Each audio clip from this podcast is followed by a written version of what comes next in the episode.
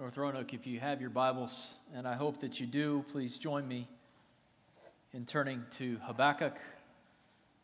It's one of the minor prophets, and if you're having trouble finding it, that's certainly okay. It's one of the smaller books of the Bible, sandwiched between other smaller books of the Bible, and so it's easy to flip right past it. But if you find Matthew and begin to turn backward just a few pages, you'll eventually come to Habakkuk. If you get to Nahum, or Micah or Amos or Joel or Jonah, you've gone too far.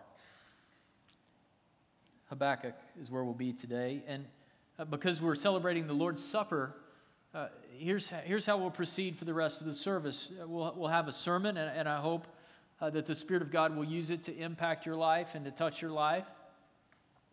And then I, I think we'll see how an appropriate response to today's message is for those of us who, who have trusted Christ as our Savior and have uh, walked in baptism to come to the t- Lord's table together and partake of the Lord's table as His church together. And then, and then we're going to sing a hymn and, and we'll be dismissed, okay? Um, so if you're here this morning, you say, Well, I wanted to join the church and we're not going to have an invitation time this morning. Don't worry. You'd write this on this card and make sure I or an usher get it, and I will call you even from vacation this week to talk to you about joining North Roanoke Baptist Church. We're so glad you're here. If you're a guest, this connection card in your bulletin, be sure to fill this out. Make sure an usher receives it or I receive it. I'd love to follow up with you and say, Welcome. Thank you for coming to North Roanoke Baptist Church. But we will, we will close our service today by just singing and dismissing. Because I, I believe it is true that we need the Lord. It's been an interesting week in Habakkuk.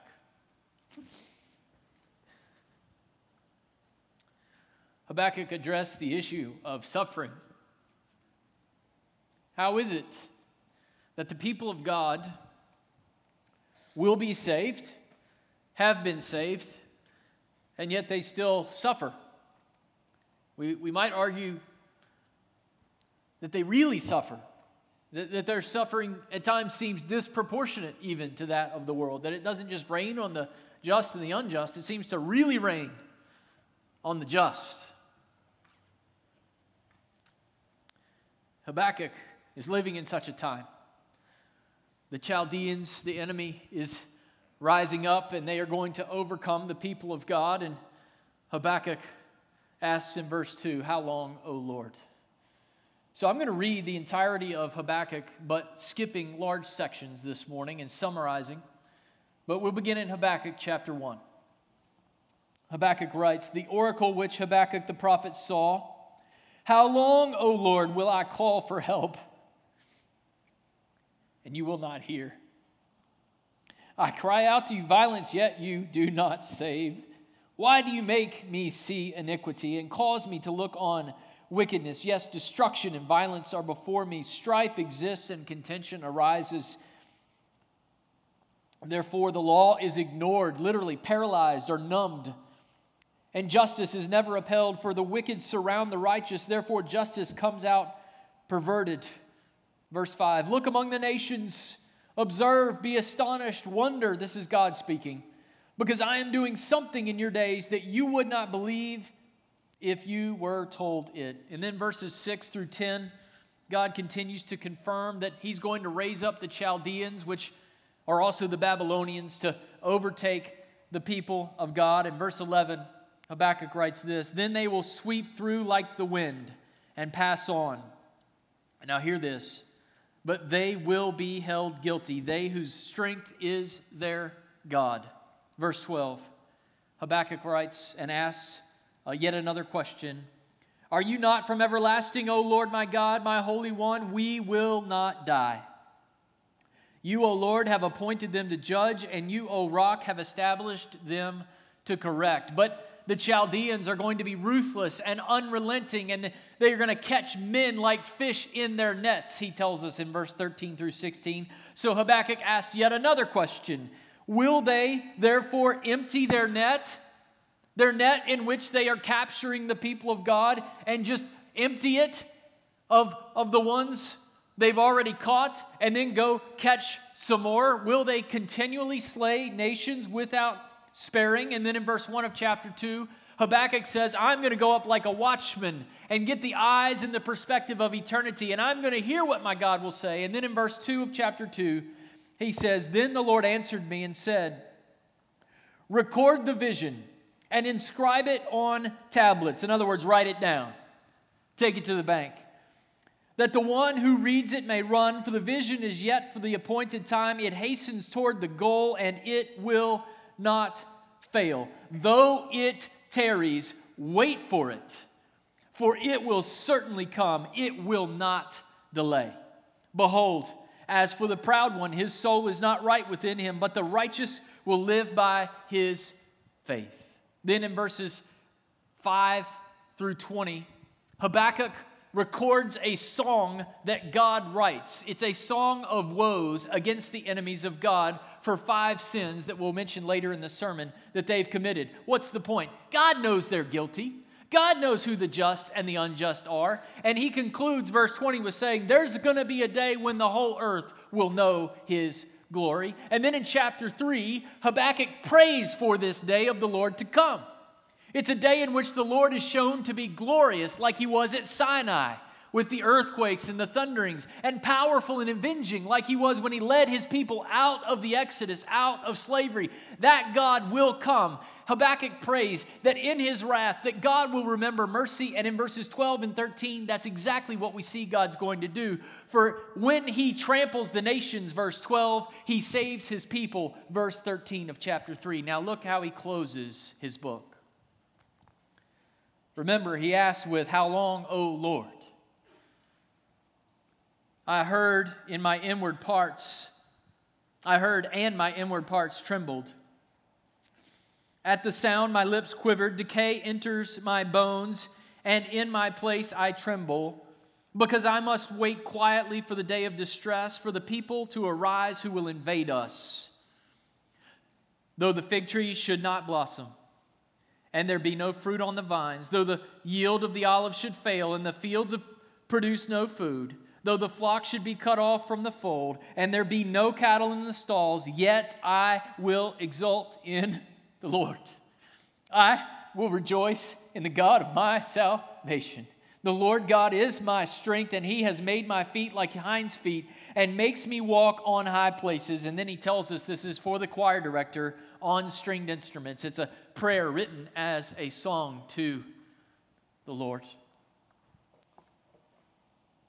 Like Nahum, Habakkuk's book is a burden. It's not just any old prophecy, it's a burden. It deals with the heavy subject of, of God's judgment, but Habakkuk introduces a little bit of a twist to his burden. It's not just that God's judgment will surely come and that his salvation will surely come, and we understand that the conundrum of how both of those things are true is answered in Christ. For Christ bore our judgment, but he offered us his salvation at the same time, which we will celebrate at the Lord's table here in just a few moments. But the twist is this okay, we understand the judgment and the salvation but, but when does all the suffering and heartache and hardship and distress and calamity, when does it ever stop? I've, I've given you my trust, God, and yet things just seem to get worse. You see, looking around him, the prophet sees all the violence and distress all around him. It's difficult to say precisely what he sees. Scholars are divided. Is it, as some biblical scholars say, the sins of his own people? Or is it the terrible oppression of the foreign invasion? He keeps his words as general as possible, John Sailhamer tells us. Why? So that the words apply in any situation. As saints read Habakkuk down through the ages, whatever they find themselves in, they can ask with Habakkuk, How long, O Lord?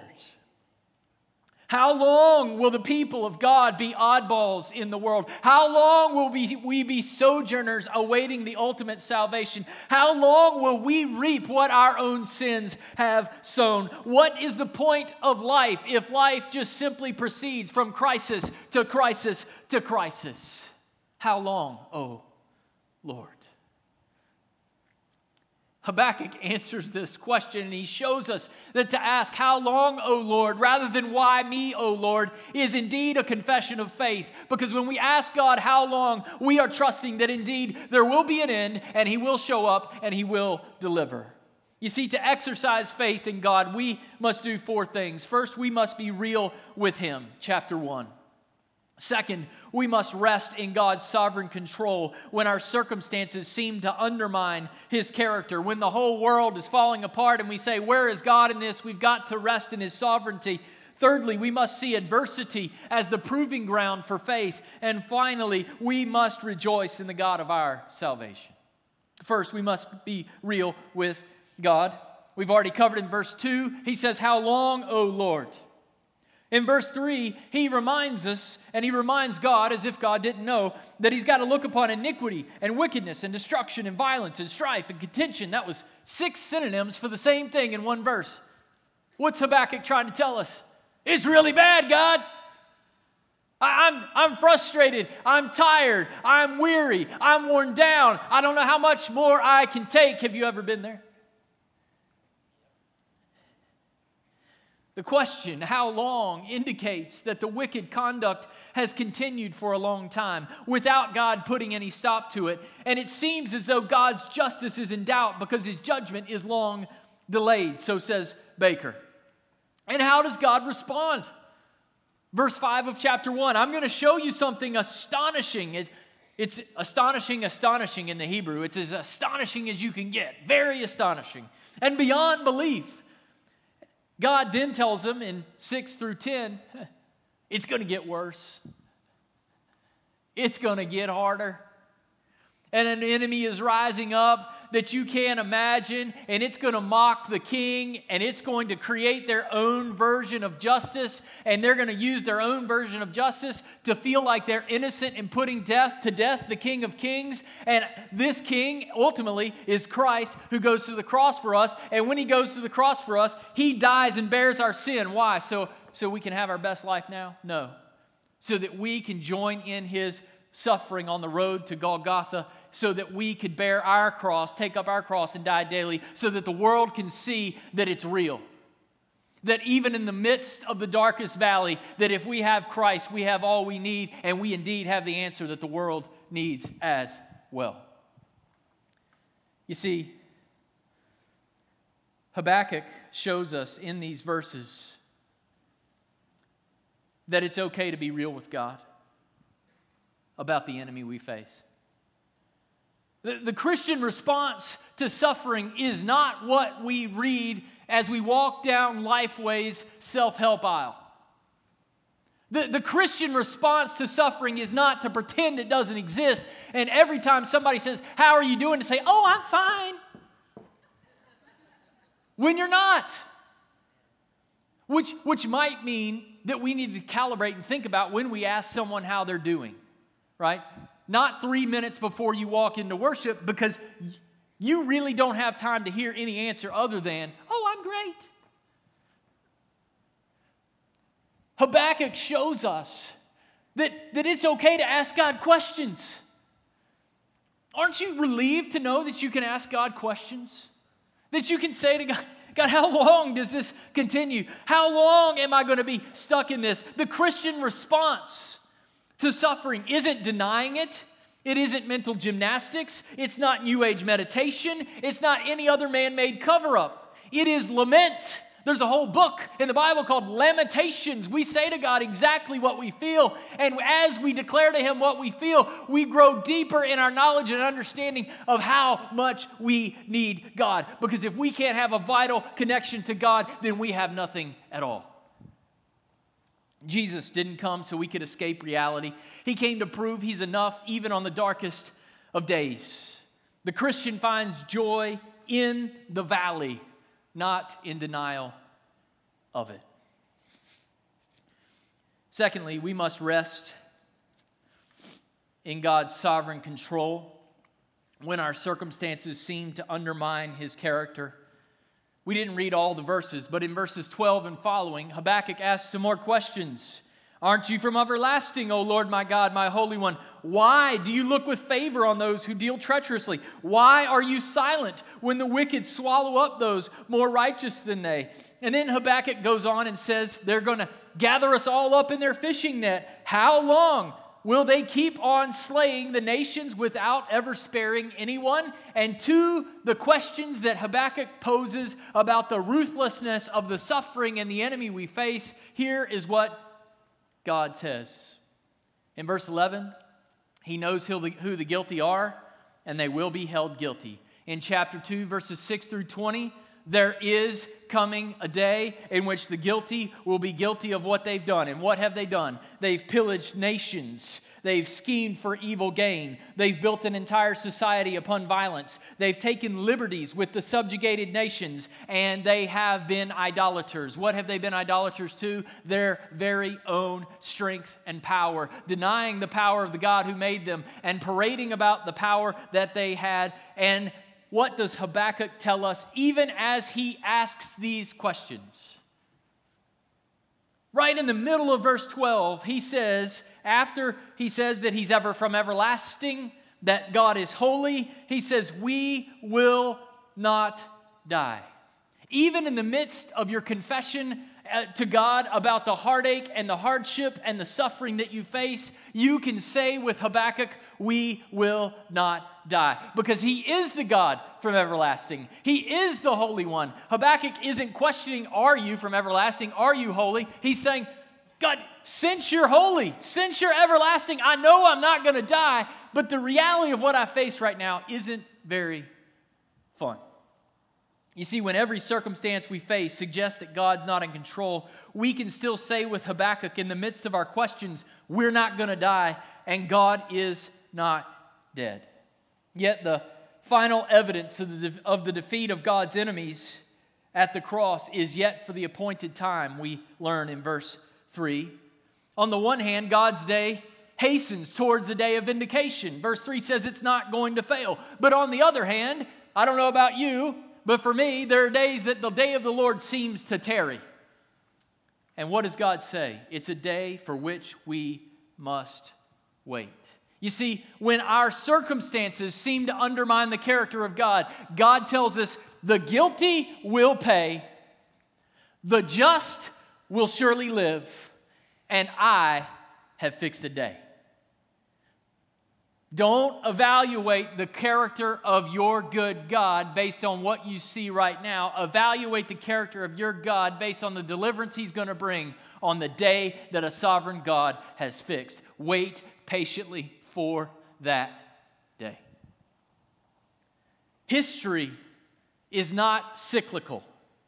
It's not a constant recurrence of events in futile repetition, moving from crisis to crisis to crisis. History is linear, so the Bible shows us. It is moving toward the day of the Lord and the establishment of God's kingdom. And though this message of God might not reach fruition right now, it will surely happen. And Habakkuk is certain that it will take effect at the time of God's own choosing. So, church, when we grow weary in the present, we must remember our sovereign God has indeed fixed a day in the future.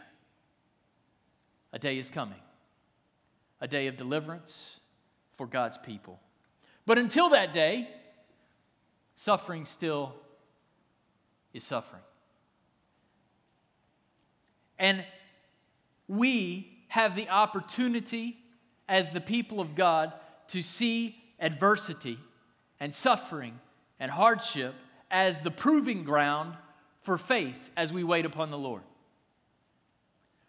Adversity is the proving ground for faith as we wait upon the Lord. Let me ask you a question. If everyone who trusted Jesus immediately received $10 million, a beach house, $100,000 a year, a perfect family, wouldn't the whole world trust in Jesus? Or so it would seem.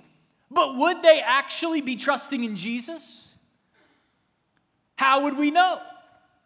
How would we know they weren't just trusting in all the fringe benefits? You see, when, when Christ saved us, He delivered us from the power of suffering over us. There's a whole world out there when they suffer, they get mowed down and they never rise up from it. They can never move on. Life is empty, it's hopeless. But God showed us that He suffered for us to deliver us from the power of suffering over us, so that as we suffer until He comes in victory, the world says, How in the world did that brother, how in the world did that sister respond in the crisis the way that she did, so that the world sees that Jesus really is all that we need and that we can can put our faith in Him when the world sees us trusting Jesus in our darkest hour, then the world knows that it's real and it's not about the fringe benefits. Is it not Jesus who tells his disciples, They will deliver you to tribulation and will kill you, and you will be hated by all nations because of my name? Or isn't it Luke who says, through many tribulations we must enter the kingdom of God, Acts 14 22? Or Paul who says that it is his suffering which fills up what is lacking in the afflictions of Christ. What is lacking in the afflictions of Christ, may I ask you? Nothing other than that our ability to see Christ's perfect faith in the Father as he walked up Golgotha's hill is made complete as we see our brothers and sisters in Christ be willing to lay down their lives for that very same gospel by faith in that very same Father who sent his Son to bear their burdens and their sin and their suffering so that they too would take up their cross and march and die daily and walk into a world of heartache and suffering and racial injustice and a whole bunch of other things that don't make sense in our world. And as we die daily, the world is being won to our great King who confounds the wisdom of the world and sends his church out to suffer and have faith in the midst of the suffering. You see, as we take up our cross, that's when the kingdom advances. The cross of Christ means that your suffering can actually count for something, it can count for something eternal. But it's only going to count for something eternal if we're honest about what it is. It's actually suffering. It's adversity, it's heartache, it's violence, it's calamity, it's strife, it's contention, it's enemy attack. And as we finally say, church, this stuff actually happens to the people of God, then we can say, well, praise God, let's have faith. Let's have faith in the God who delivers us out of the storm, and not just out of the storm, in the midst of the storm.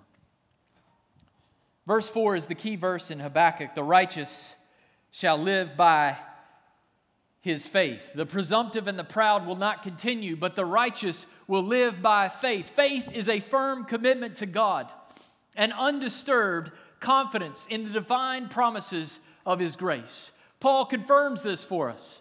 In Galatians 3:11, he quotes from this verse. He says, "It's evident that no one's justified by the law, for the righteous shall live by faith. Faith in what? Faith in God. Faith in God who keeps his promises and who bears our burdens to Calvary. You see, pride is satisfied only when we have things seemingly under control. Can anybody relate? I'm an ENTJ. Any of y'all done Myers Briggs? You know what J means? I like a plan and I do not like deviation from the plan. You know what that is? That's pride. That's arrogance. God will step into your life and ruin your plans so that you can come to a place of finding that knowing and belonging to God is enough. Habakkuk's questions don't lead him further away from God, they lead him deeper into the things of faith. He sees that the people of God will run into hard times, that the nations will invade them and overtake them. He sees it's going to rain on the just and the unjust, that there will be countless opportunities to exercise faith in God in the midst of the storm and in the darkest of days. But listen to how Habakkuk concludes his prayer in chapter 3. Verse 16. I heard, and my inward parts trembled. At the sound, my lips quivered. Decay enters my bones, and in my place I tremble because I must wait quietly for the day of distress, for the people to arise who will invade us. Did you see what Habakkuk just said in verse 16? Did you read those words? Habakkuk had a panic attack. He couldn't breathe. His lips were trembling. He was aching in his bones. Anybody ever here had a panic attack? It feels just like a heart attack. And you know what we say about panic attacks and people who re- respond physiologically to the suffering and the heartache and the hardship that they face? This is what we say well, you must not have faith. You must not be a Christian. You must not be walking with God. Well, Habakkuk is a prophet of God who writes a book in the Bible. It's a burden. He sees all the world disintegrating around him. He sees that the people of God are suffering, and he has a panic attack. You know what some of us need to do this morning? We need to come to God and say, God, I'm having a panic attack. I've had it. I, I don't, I don't know how to do it anymore. You know what God wants to show you? You don't have to do it anymore. Because if you have God, you got everything. And He's fixed a day in which it'll all make sense.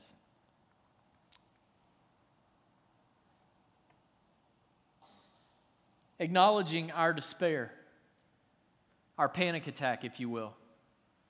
Acknowledging our despair is what opens the door for faith. As long as you're a pretender, as long as you've got it all patched together on the outside and you don't ever let God get into your heart in the midst of the storm, you're missing out on the victory He intends for you to have. Because look at what Habakkuk says as he concludes his book. Although he's trembling because the enemy of God is coming, he nevertheless will exult in the salvation that he foresees. Look at verse 17. Though the fig tree should not blossom, and there be no fruit on the vines, though the yield of the olive should fail, and the fields produce no food, though the flock should be cut off from the fold, and there be no cattle in the stalls, yet I will exult in the Lord. I will rejoice in the God of my salvation. My is critical there. He is not just salvation, he is the God who came to know you relationally and be your salvation. He is the one who offered himself on the cross to be the bread of life, who poured out his blood and was raised on the third day because your blood has a whole bunch of sin in it. But when the blood of the spotless Lamb of God is shed for you, you have life everlasting with him. He is your salvation. The Lord God is my strength, verse 19, and he has made my feet like hinds' feet and makes me walk on high places. You see, Habakkuk moves from suffering to rejoicing in the midst of the suffering. His suffering didn't go anywhere, right? Didn't, he didn't just move from suffering to rejoicing, he moved from suffering to rejoicing while suffering because he discovered this great truth. At the end of the day, God is all he has and God is all he needs because God is the inexhaustible source and infinite sphere of joy the prophet's feet become like hinds' feet, which is like a deer dancing on the mountaintops. Why? It is a picture of the fresh and joyous strength that we acquire in God. I don't know if you've ever seen a deer prancing about, but they prance around my garden all the time and eat my tomatoes. But, but they're happy little creatures.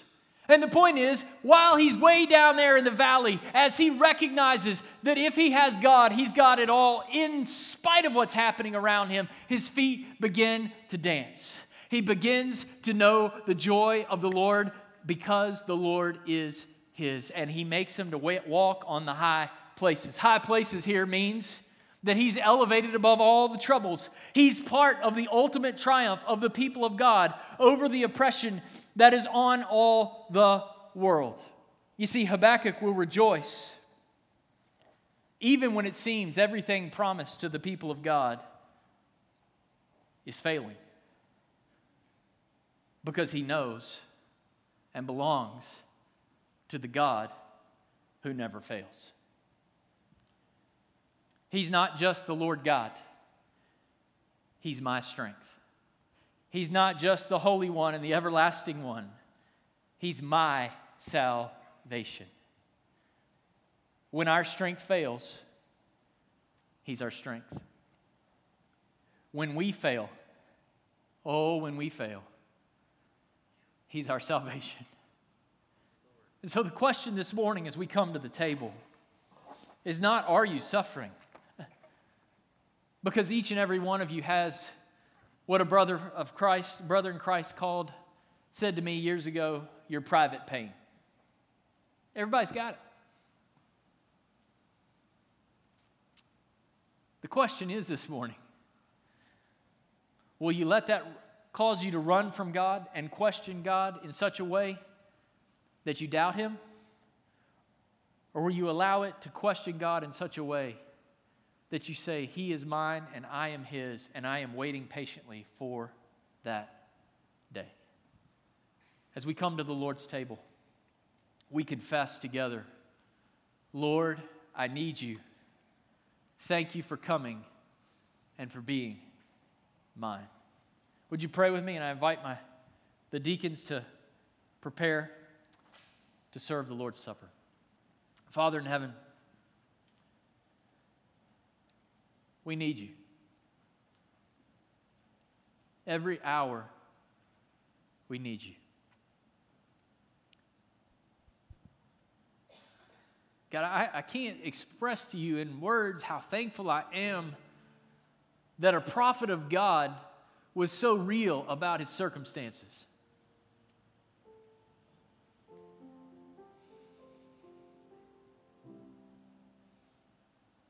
God, all across this room this morning, there's, there's anxiety and suffering and heartache and hardship and questions.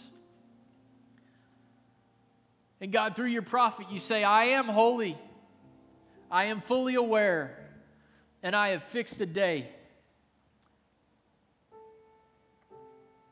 when it all makes sense. But God, from this day to that day, we understand that the answer to every question we could ask is ultimately, you came down so that we could belong to our God. So as we come to the table, this morning, we confess that we need you, and we confess that by your grace, you found us right where we were. And we ask God for more faith that you would use us in the midst of trials and heartache and hardship so that the world who's yet to know you might be won for Christ. We ask it in His name. Amen.